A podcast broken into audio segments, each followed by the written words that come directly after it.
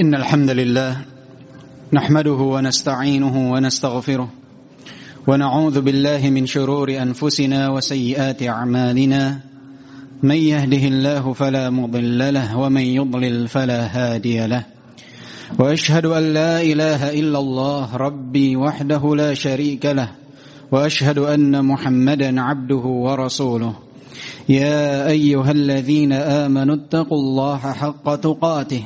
ولا تموتن إلا وأنتم مسلمون. يا أيها الناس اتقوا ربكم الذي خلقكم من نفس واحدة وخلق منها زوجها وبث منهما رجالا كثيرا ونساء.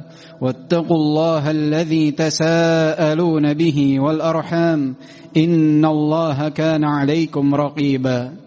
يا أيها الذين آمنوا اتقوا الله وقولوا قولا سديدا. يصلح لكم أعمالكم ويغفر لكم ذنوبكم. ومن يطمئ الله ورسوله فقد فاز فوزا عظيما. اعلموا فإن أصدق الحديث كتاب الله وخير الهدي هدي محمد صلى الله عليه وسلم. وشر الأمور محدثاتها وكل محدثة بدعة وكل بدعة ضلالة وكل ضلالة في النار أما بعد Jamaah Jumat yang dimuliakan oleh Allah di dalam sebuah hadis yang diriwayatkan oleh Al Bukhari dan Muslim dari sahabat Anas ibn Malik radhiyallahu anhu arda Rasulullah sallallahu alaihi wasallam bersabda wa yu'jibunil fa'al Aku begitu mengagumi dan mencintai juga menyukai al-fa'al. Para sahabat bertanya, "Wa mal fa'al ya Rasulullah?" Apa itu al-fa'al wahai Rasulullah? Maka Rasulullah sallallahu alaihi wasallam menjawab, "Kalimatun thayyibah." Al-fa'al adalah perkataan-perkataan baik yang mengandung nilai-nilai optimisme. Jamaah yang dimuliakan oleh Allah Subhanahu wa taala. Agama Islam adalah agama yang menekankan kepada umatnya untuk selalu memiliki nilai optimisme di dalam kehidupan. Agama kita melarang kita untuk memiliki sifat pesimis, putus asa atas masa depan, tidak memiliki harapan di dalam menjalani kehidupan. Semua itu adalah hal-hal tercela di dalam syariat Islam yang mulia. Oleh sebab itu, para nabi alaihi wassalam mereka sungguh memiliki sifat yang mulia ini, yaitu sifat optimisme. Lihatlah Nabi Ibrahim alaihi salam. Pada usia beliau yang sudah tidak muda lagi. Tapi beliau terus berharap, tetap yakin dan optimis. Berikhtiar bahwa Allah Subhanahu wa taala akan mengaruniakan untuknya keturunan. Maka beliau tidak pernah putus asa dan selalu berdoa kepada Allah, Rabbi habli minas salihin. Ya Allah karuniakanlah kepadaku keturunan-keturunan yang soleh. Dan Allah subhanahu wa ta'ala pun mengijabah doa Nabi Ibrahim. Dikaruniakan baginya Nabi Ismail dan Nabi Ishaq sebagai keturunan dari Nabi Ibrahim. Jika kita melihat sejarah ya ibadallah. Bagaimana Nabi Yaqub alaihi salam ketika beliau kehilangan putra kesayangannya Nabi Yusuf. Beliau pun sama sangat memiliki nilai optimisme bahwa Allah akan mengembalikan Nabi Yusuf ke pangkuan beliau.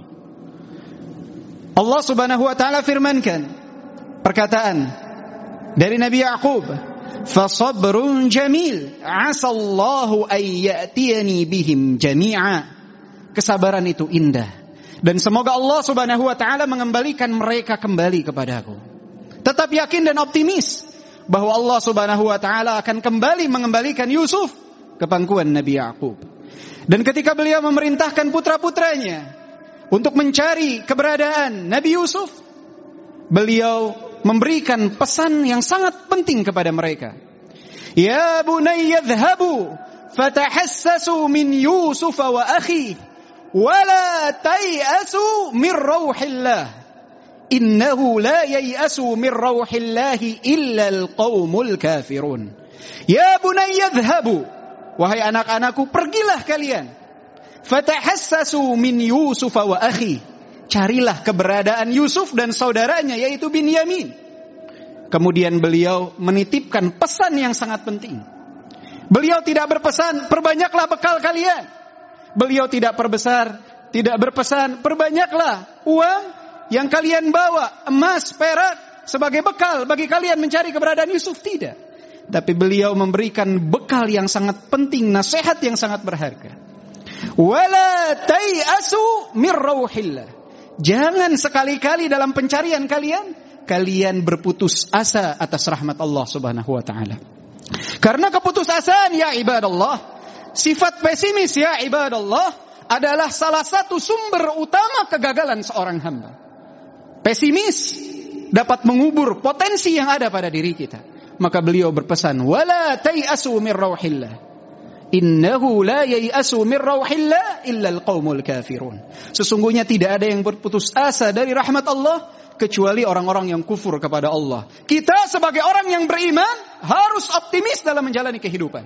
Kita sebagai orang yang beriman harus selalu berhusnudzan kepada Allah Subhanahu wa taala. Putus asa hanya ada pada mereka yang kufur kepada Allah Subhanahu wa taala. Ya ibadallah. Lihatlah pula oleh kita Bagaimana Nabi Musa alaihi salam. Ketika beliau bersama Banu Israel dikejar oleh Fir'aun dan bala tentaranya. Di hadapan beliau laut, di belakang beliau Firaun dan bala tentaranya. Apakah beliau berputus asa? Tidak.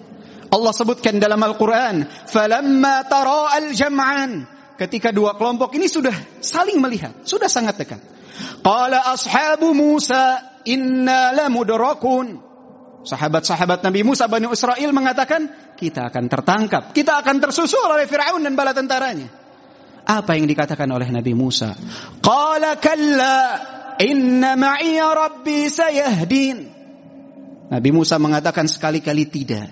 Sesungguhnya aku memiliki Rabb yang akan memberikan hidayah dan petunjuk kepadaku.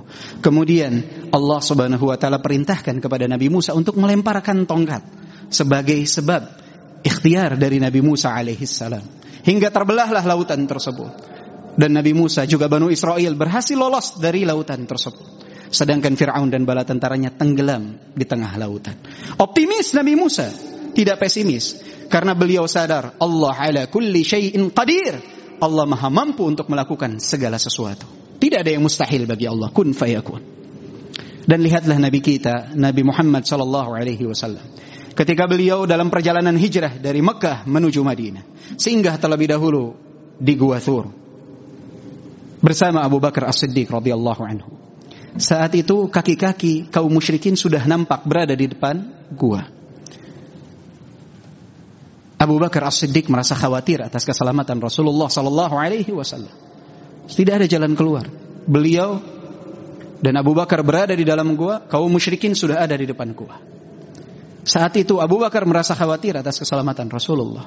Maka Rasulullah Sallallahu Alaihi Wasallam menanamkan nilai optimisme kepada Abu Bakar As-Siddiq. Ya Abu Bakar, ma dhannuka bithnain Allahu thalithuhuma. Wahai Abu Bakar, bagaimana kiranya tentang dua orang yang ketiganya itu adalah Allah. Allah bersama kita. Jangan khawatir, jangan bersedih. Maka Allah pun menurunkan surat At-Taubah ayat ke-40. ثاني اثنين إذ هما في الغار إذ يقول لصاحبه لا تحزن innallaha ma'ana faanzalallahu sakinatahu alaihi wa ayyadahu bijunudin lam tarauha wa ja'ala kalimatal kafaru sufla wa kalimatullahi hiyal ulya. Ketika dua orang berada di dalam gua salah satu berkata kepada sahabatnya la tahzan jangan kau bersedih. Innallaha ma'ana sesungguhnya Allah bersama kita. Maka Allah pun menurunkan ketenangan kepadanya dan menolongnya dengan pasukan yang tidak terlihat. Apa yang Allah kirimkan? Sarang laba-laba. Rumah yang paling rapuh, auhanal buyut Allah sebutkan dalam Al-Quran.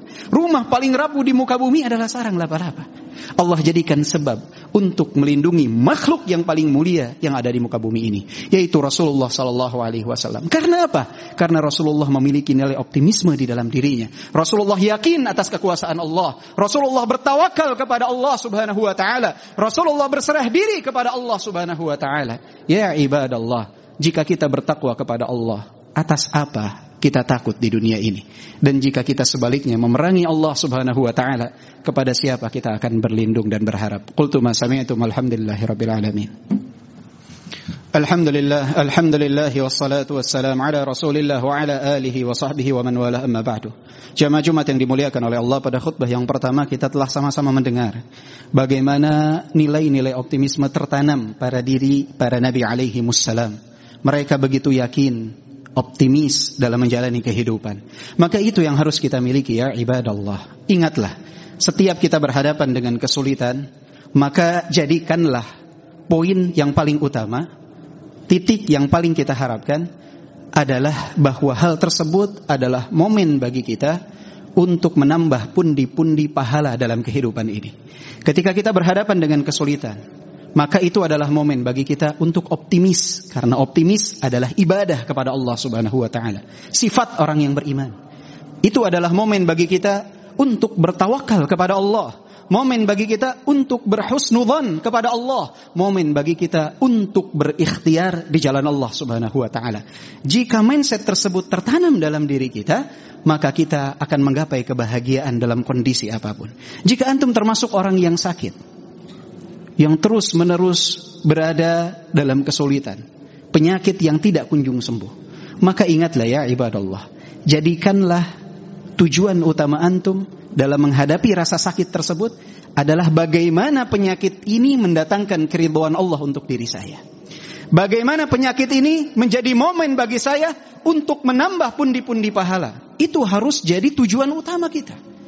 Maka ketika kita sakit, optimislah itu ibadah. Bertawakallah itu ibadah. Berdoalah itu ibadah. Berikhtiarlah itu ibadah. Jika antum sudah ikhtiar, sudah berdoa, sudah optimis, sudah bertawakal kepada Allah. Allah berikan kesembuhan, bersyukur. Allah belum berikan kesembuhan, bersabar, berdoa lagi, berikhtiar lagi, bertawakal lagi, optimis lagi. Maka dia akan terus berada dalam kenyamanan. Tapi jika orang menjadikan tujuannya semata-mata hanya tujuan dunia saja yang menjadi fokus utamanya, dia tidak akan merasakan lezatnya keimanan saat kesulitan menjumpai dirinya. Jika seseorang yang sakit tujuan utamanya hanya bagaimana bisa sembuh, maka sekali dia berikhtiar berangkat dia ke dokter, belum mendapatkan kesembuhan, dia akan kecewa. Pesimis dia, putus asa dia, tidak bertawakal dia, tidak mau berikhtiar lagi. Dia hilangkan momen di mana dia dapat menumpuk nilai-nilai pahala di sisi Allah Subhanahu wa taala. Orang yang beriman jangan, mindsetnya harus dirubah bahwa kesulitan yang kita hadapi jadikan tujuan utamanya itu bagaimana mendatangkan keridhaan Allah Subhanahu wa taala. Bagi antum yang saat ini sedang mencari jodoh yang tidak kunjung didapatkan, maka teruslah berikhtiar Optimislah yakin. Antum sebagai seorang muslim, sebagai seorang mukmin, insya Allah dapat mendapatkan seorang wanita solehah yang dapat menjadi pendamping hidup antum. Yang nantinya dapat menjadi ibu yang solehah bagi anak-anak antum. Jangan pernah pesimis, jangan pernah mengatakan, anak ini siapa? Anak nggak mungkin. Jangan. Pesimis akan mengubur potensi yang ada pada diri antum. Berikhtiarlah, berusahalah. Berdoalah kepada Allah subhanahu wa ta'ala. Jika antum sekarang sedang dalam masa meniti usaha, kemudian mendapatkan kesulitan, jangan putus asa. Antum diperintahkan untuk berikhtiar, berdoa, optimis, yakin kepada kekuasaan Allah Subhanahu wa taala. Allah Subhanahu wa taala pasti akan memberikan jalan keluar bagi antum. Jangan pesimis. Ingatlah Allah berfirman dalam hadis qudsi, "Ana 'inda dhanni 'abdi bi, falyadhunnu bi ma syaa." Aku itu bergantung kepada prasangka hambaku kepadaku. Maka silahkan berprasangka sesuai apa yang mereka mau. Maka jika kita ingin mendapatkan kebaikan, berprasangkalah baik kepada Allah Subhanahu wa taala. Ya ibadallah, ingatlah selalu sabda Rasulullah sallallahu alaihi wasallam yang tadi kita dengarkan di awal khutbah, wa fa'al. Sesungguhnya aku menyukai al-fa'al, yaitu perkataan-perkataan baik yang menumbuhkan nilai-nilai optimisme. Dan selalu ingat, bahwa nilai optimisme yang antum tanamkan di dalam diri yakin atas segalanya maka hal tersebut merupakan nilai ibadah di sisi Allah. Karena sifat pesimis hanyalah sifat yang dimiliki oleh orang-orang yang kufur kepada Allah Subhanahu wa taala. Ya ibadallah jamaah Jumat yang dimuliakan oleh Allah. Di sana ada pesimis ada percaya diri atau optimis ada percaya diri yang berlebih. Percaya diri yang berlebih adalah sifat yang mazmum, sifat yang tercela. Antum sebagai seorang mukmin tidak boleh memiliki percaya diri yang berlebih. Kapan seseorang sudah melampaui batas dari nilai optimisme, dari nilai percaya diri menjadi percaya diri yang berlebih adalah ketika dia mendapati tiga hal pada dirinya. Yang pertama, ketika dia mulai merendahkan orang lain, menganggap dirinya lebih baik selalu dari orang lain ketika dia merasa dirinya ini tidak memiliki kekurangan, sempurna, tidak butuh nasihat, tidak butuh masukan. Dan yang ketiga adalah ketika dia menyandarkan segalanya kepada dirinya sendiri. Dia tidak menyandarkan ikhtiarnya kepada Allah, tapi dia menyandarkan kepada kemampuan diri. Maka jika tiga poin ini ada pada diri antum, antum telah melampaui batas dari nilai optimisme, masuk ke ranah percaya diri yang berlebih, dan itu adalah sifat yang madmum. Semoga Allah Subhanahu wa taala mengaruniakan kepada kita sifat optimis dalam menjalani kehidupan. Selalu yakin atas kekuasaan Allah Subhanahu wa taala, bertawakal kepada Allah, berikhtiar di jalan Allah Subhanahu wa taala guna menggapai keridhaan Allah Subhanahu wa taala. Alhamdulillahirabbil alamin. Inna Allah wa malaikatahu yusalluna 'alan nabi ya ayyuhalladzina amanu sallu 'alaihi wa sallimu taslima. Allahumma salli 'ala Muhammad wa 'ala ali Muhammad kama sallaita 'ala Ibrahim wa 'ala ali Ibrahim innaka Hamidum Majid. Allahumma barik 'ala Muhammad wa 'ala وعلى آل محمد كما باركت على إبراهيم وعلى آل إبراهيم إنك حميد مجيد اللهم ارض عن خلفاء الراشدين أبي بكر الصديق وعمر الفاروق وعثمان ذي النورين وأبي الحسنين علي وارض اللهم عن صحابة أجمعين وعن التابعين ومن تبعهم بإحسان إلى يوم الدين وعنا معهم بعفوك وكرمك يا أكرم الأكرمين. اللهم اغفر للمسلمين والمسلمات والمؤمنين والمؤمنات الأحيا منهم والأموات. اللهم انصر إخواننا المستضعفين والمجاهدين المجاهدين في كل مكان. اللهم سدد رميهم وثبت أقدامهم. اللهم ارفع عنا هذا الوباء والغلاء والزلازل والفتن. الختان اللهم إنا نسألك الهدى والتقى والعفاف والغنى والحمد لله رب العالمين وأقيم الصلاة.